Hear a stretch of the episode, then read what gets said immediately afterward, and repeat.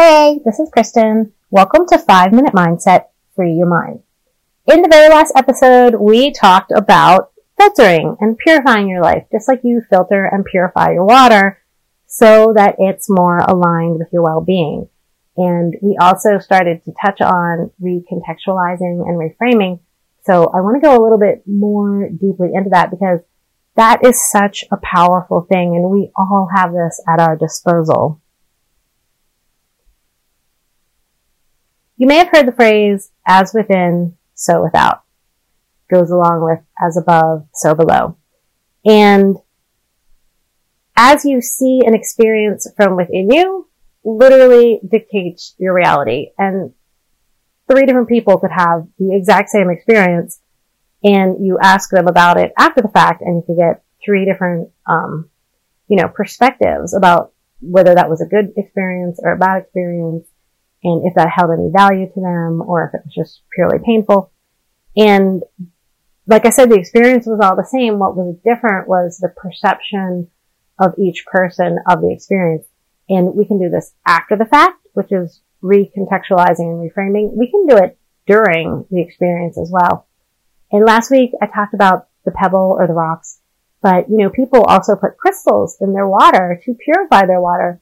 So it could be that these experiences or people or whatever that you're seeing as pebbles and rocks are really just crystals and they actually are there to help you with the purification process.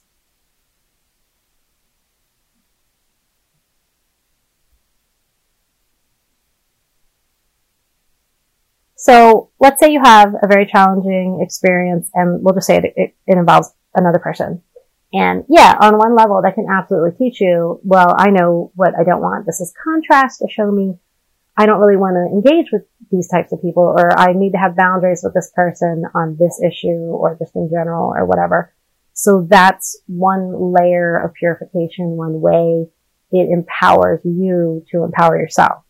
So think for a minute about how when you exercise, you're actually causing trauma to the muscle, but the muscle's smart and it uses its trauma to make itself stronger.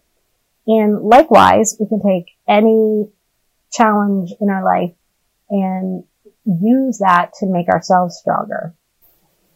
And there's a really beautiful little diamond. I'm using a lot of rock and crystal analogies, but um, a little diamond in this, and and what that is is your realization. So you might know some people who will, you know, probably till the day they die, just tell you what victims they are and how everybody's horrible and and retell to you all of their terrible life experiences.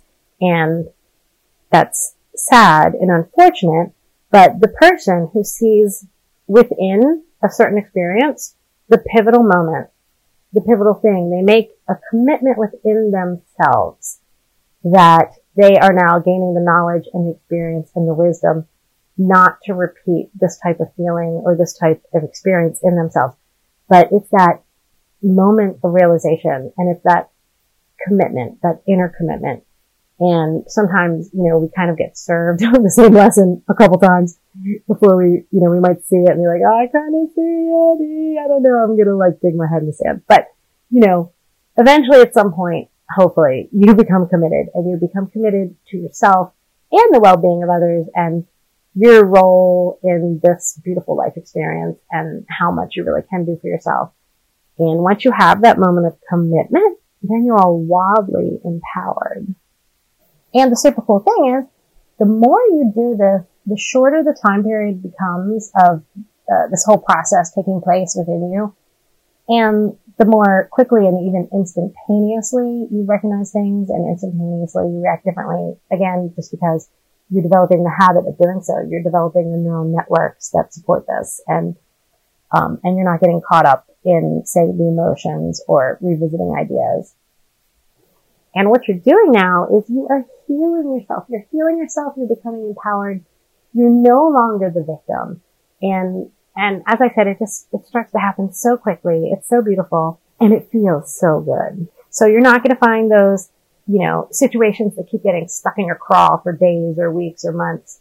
You just let it go. You say, well, you know, gosh, that happened. I, I feel for that person. They're still holding on to their, their anger, their victimization, whatever, but I don't, you know, that's not my, that's not how I roll, so I'm not doing that. And you're just so much more, more free and more liberated. And you have so much more energy because remember, if you are spending time with revisiting thoughts and negative emotions, that is a lot of balled up energy that's not doing any good inside you. And you take it away and what do you have? A whole bunch of energy that's available for whatever kind of fun, joyful, creative, connected pursuit you want in your life. And what's more, when you vaporize the negative feelings that you're holding on to regarding a situation, experience, person, or whatever, they will literally vaporize within your life as well. It's just amazing how when you let go, they let go. And it, and it might not mean, oh, they disappear from your life, you know, but they change the way they interact with you and they're no longer getting the negative energy that they were expecting out of the, you know, the experience or the relationship or whatever. And they'll just be like, oh, well, you know, and just trust me on this. When you see it and experience it, you know, that's everything. Then you're like, dang, she was right about that. This is pretty damn awesome. So experience, experience, experience.